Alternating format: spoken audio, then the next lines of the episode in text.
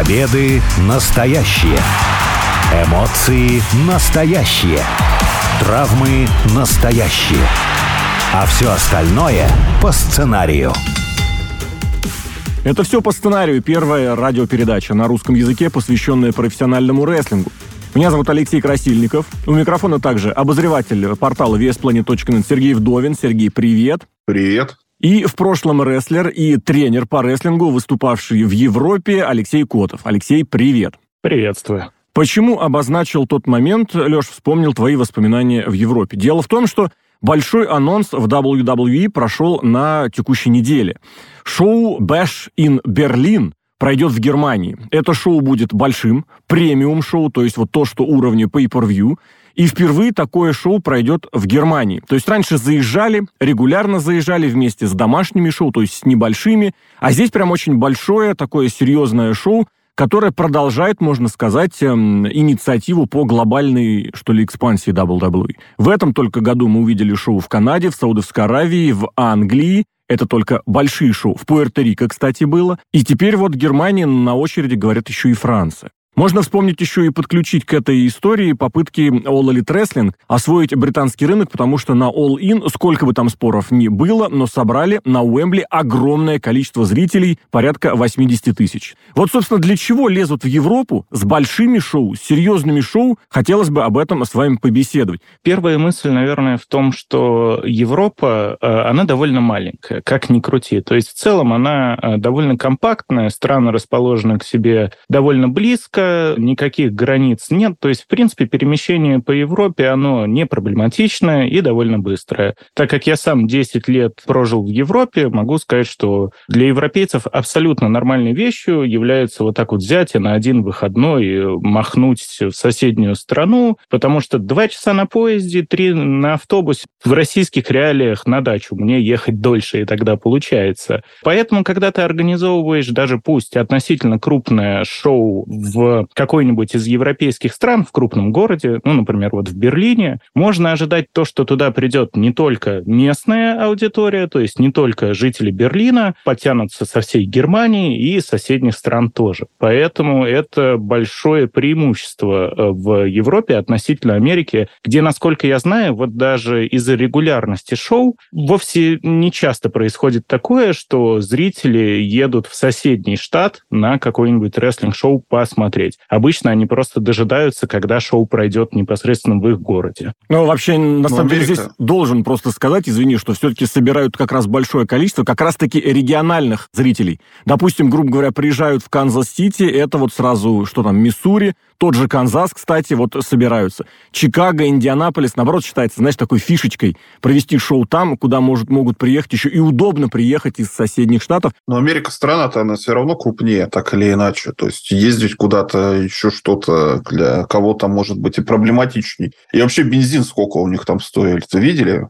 Вообще невыгодно, наверное, ездить. Ну и плюс в Америке же, все мы знаем, United States of America, Соединенные Государства Америки. Считаю, другое государство приехал с другими порядками, законами, может, кто-то и не захочет это сделать. А Евросоюз он единый. Все, мы можем съездить из Германии куда-нибудь там в Чехию или наоборот. Этим, кстати, интересен тезис, что они из Великобритании-то уезжают, по сути. То есть у них два года подряд были очень успешные шоу в Великобритании у WWE. Один раз в Уэльсе, один раз в Лондоне. Money in the Bank они там провели, до этого был Clash of the Castle. И в итоге, видимо, они от этого отказываются и переезжают в континентальную Европу. Мне это кажется очень интересным. То есть, действительно, может, европейцам сложнее в Великобританию подпасть, потому что из Евросоюза Великобритания вышла. Может, какие-то другие причины. Может, в Германии этот самый стадион подешевле, а зрителей как раз-таки навести из других регионов можно больше. Ник Хан это не зря это выбрал. Там действительно какие-то есть подноготные, и мне кажется, они очень интересные, можно о них подумать. Насчет бензина, кстати, не знаю, а вот на автобусах, на поездах, ну, по крайней мере, вот когда какие-нибудь футбольные реалии происходят, там перемещаться действительно очень просто и быстро. Но и да, здесь в детали, в тонкости вдаваться не буду. А про Великобританию я не помню, чтобы было сообщение о том, что английского шоу не будет. Здесь как раз еще и вот эти амбиции появляются дополнительные, что, смотрите, помимо того, что мы уже проводим, мы еще проведем, еще и в Германии, и во Франции. Более того, это все как раз подпитывает вот ту самую риторику о глобальной экспансии, которой чуть позже предложу вернуться. А сейчас хочу еще тоже такой момент спросить, что у нас получается ведь конец августа насыщен европейскими шоу. Дело в том, что за неделю до этого берлинского э, шоу WWE будет All In от э, All Elite Wrestling, причем второе уже, можно сказать, ежегодно, уже запланировано, уже анонсировано в Лондоне. То есть вот с перерывом в неделю будут два таких шоу. Я понимаю, что вряд ли, конечно, одна и та же аудитория будет окучиваться этими э, билетами, но появится тут действительно какая-то конкуренция, что-то особенно какой-то повышенный спрос, потому что, ну, как минимум, на репутационном уровне наверняка а вот с точки зрения предложить какой-нибудь более креативный контент, зазвать какую-нибудь более известную звезду, как считаете? Ну, мне кажется, то, что тут надо отметить, что Англия — это все-таки рабочий рынок уже в плане рестлинга. Там люди к рестлингу более привычные. Почти в каждой деревушке английской есть хоть какой-то инди-промоушен, даже маленький. И поэтому ничего особо удивительного в том, что даже на крупное шоу, вот как у Лын, там 70-80 тысяч, не так важно, да, действительно человек набирается, нет. А вот когда мы говорим по Европе, собственными глазами видел то, что европейцы к рестлингу привычны, наверное, примерно в той же степени, что и жители СНГ. То есть у нас вот как? Кто смотрел в 90-е, там, с Фоменко вот этот вот рестлинг, те сейчас живут больше воспоминаниями. То, что да, когда-то это было, когда-то по телевизору шло, сейчас вот этот вот костяк фанатов, он вообще небольшой. Поэтому, говоря про Европу, наверное, необходимо отметить то, что выбор Германии очевиден, потому что там рестлинг действительно присутствует, в отличие от почти всех других стран. То есть если где-то еще рестлинг вообще есть в Европе, то это что-то супер локальное, это что-то вот DIY handmade, то есть просто какая-то группа энтузиастов собралась э, из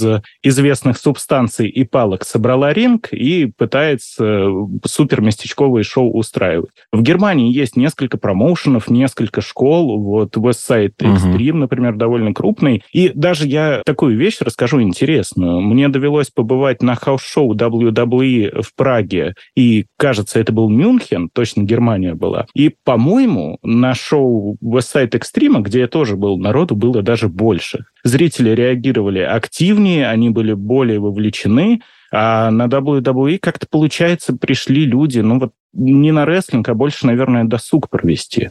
Я помню, у нас же в России шоу WWE тоже приезжали, это какой год был? 12-13, если я не ошибаюсь. Ну, набирали они там 4-5 тысяч человек, мне кажется, для 6. WWE, даже 6, да. А. И по билетам, э, Сергей, извини, пожалуйста, билеты относительно европейских цен были одни из самых дорогих. Да, то есть там билет, и надо было приехать еще в Москву. Я понимаю, что времена тогда были попроще, чем сейчас, да, мягко выражаясь, но так или иначе. Билеты были достаточно дорогие, а зрителей было много, но тогда и рестлинг у нас по телевизору показывали по дважды два. Я не помню, там прайм-тайм, не прайм-тайм, но очень много детей были, которые Фоменку застать не могли никак, если только в интернете как-то наткнулись. Угу. И то, мне кажется, для детей тогдашних, уже, уже не современных, тогдашних Фоменко был достаточно архаичен и не был интересен. А про что касается про то, что какой-нибудь букинг они могут сделать, здесь самое большое зерно у меня кроется, вот, надежда на то, что у нас же один рестлер из Германии, ну, два технически. Я про это рестлер. чуть позже хотел поговорить. Немецкий, да, технически один может, он все-таки добьется чего-то, я буду очень сильно рад этому. Я боюсь, ты сейчас не того рестлера понял, как немецкого, потому что немецкий это Людвиг Кайзер, который вряд ли куда-нибудь наверх поднимется. Илья Драгунов, а вот про Вальтера, Драгунов, да, немецкий по, как это сказать, по предыдущему проживанию.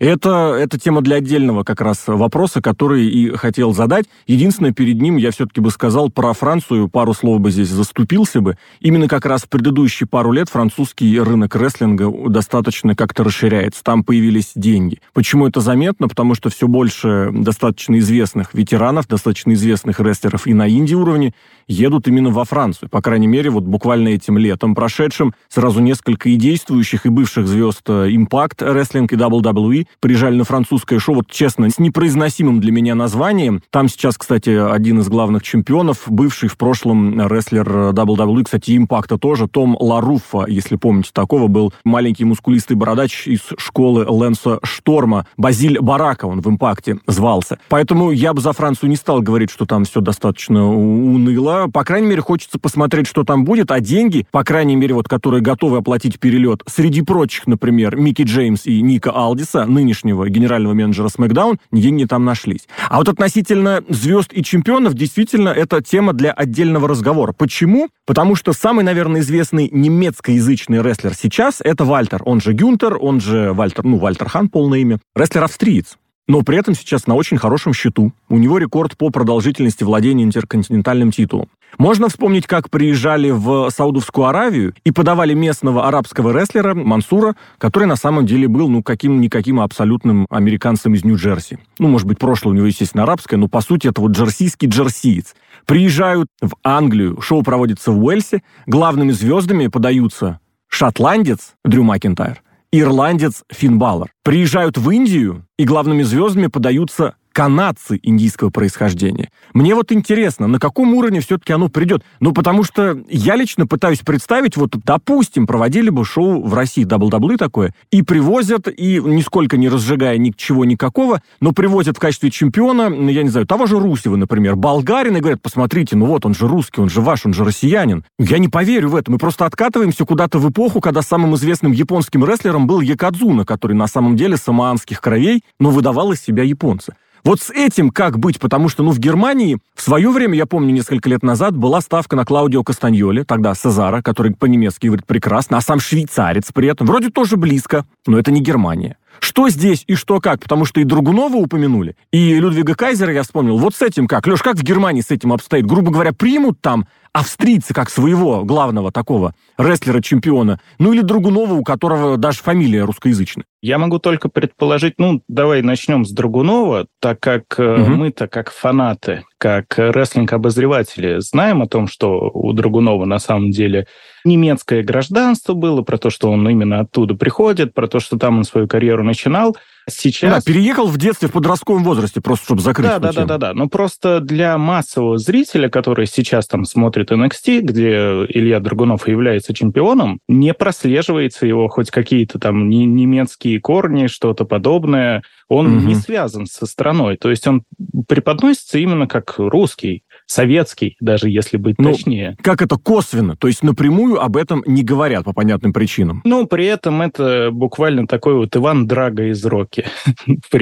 Первая аналогия, которая приходит в голову. А касательно Гюнтера, точно сказать не могу, но насколько общался с немцами, насколько смог их прочувствовать, мне кажется, им Гюнтер не понравится. Они очень не любят клюквенность, а Гюнтер является именно что клюквенным э, рестлером, как и Драгунов, собственно говоря, тоже. Но э, когда я говорю про клюквенность, что я имею в виду? Вот это вот стереотипы касательно имперских каких-то замашек. То есть у Гюнтера же угу, даже группировка называется «Империум».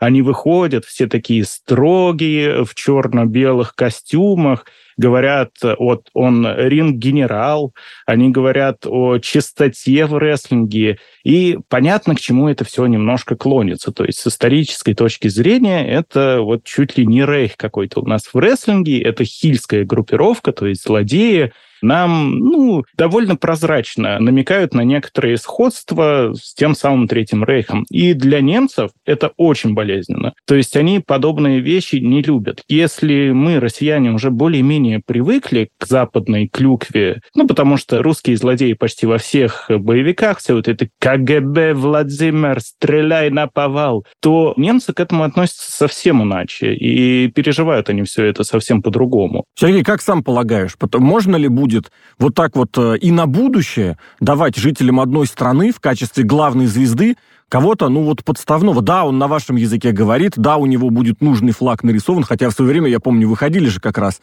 у Кайзера был немецкий флаг, у Гюнтера австрийский, у третьего из их группировки, тогда его еще, по-моему, Айкнером звали, итальянский, сейчас он Джованни Винчи. Ну, я хочу сказать, что основной тезис, на котором строится вообще весь рестлинг, это они и мы. В данном случае они – это американцы, а мы, значит, европейцы. Поэтому и Фина Баллара мы поддерживаем, и Дрю Макентайра поддерживаем, и Шимуса, хотя мы все чопорные британцы, нам бы поддерживать двух карликов Талера Бейт и Буча. Слава богу, что их не было. Хотя, может, еще приедут, он в Германии заживут, mm-hmm. как всем понравится и тому подобное. В первую очередь, вот да, они и мы. Мы европейцы, они американцы. Про то, что примут, ну, слушай, наш человек, наш фанат примет кого угодно, если он выйдет с флагом России, если он будет уважительно к нему относиться и будет образ поддерживать, ну, хотя бы, ну, как-то здраво. Не то, что он какой-то поехавший, сумасшедший или еще какой-то русский. Ты фактически описал сейчас Драгунова, как мне кажется. Нет,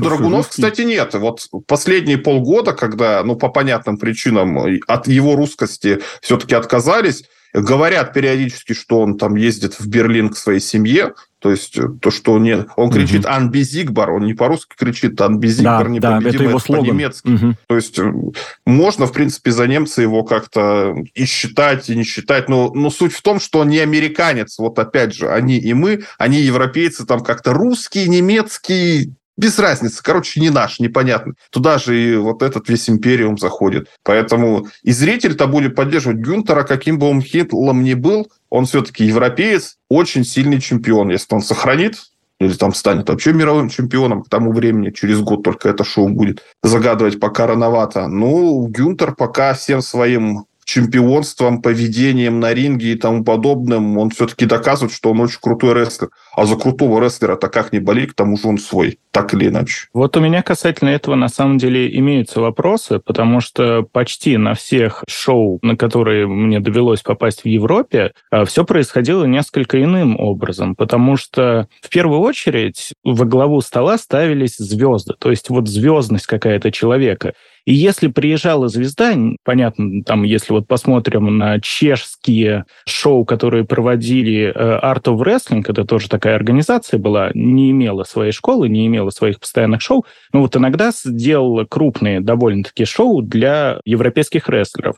Туда приезжали Александр Вульф, например, вот можете знать по WWE, Киллер Келли, которая сейчас является командной mm-hmm. чемпионкой в Импакте. И почти во всех матчах их ставили против местных рестлеров, рестлеров, но побеждали они. Это было довольно часто, если прям звездный кто-то приезжал. А второй момент, что очень часто все равно сохранялся вот этот паритет heel-face, и, соответственно, ну, Гюнтер, который на протяжении всей своей карьеры является хилом, я вот не знаю, как это будет обыграно, потому что очень часто на европейских шоу, кто был хилом, он и приезжал в образе хила, и отыгрывал в образе хила, и даже несмотря на то, что он национальностью имел больше там общего местными, чем с той страной, откуда он приехал, с той компанией, которая его привезла, все равно болели против него, а не за него.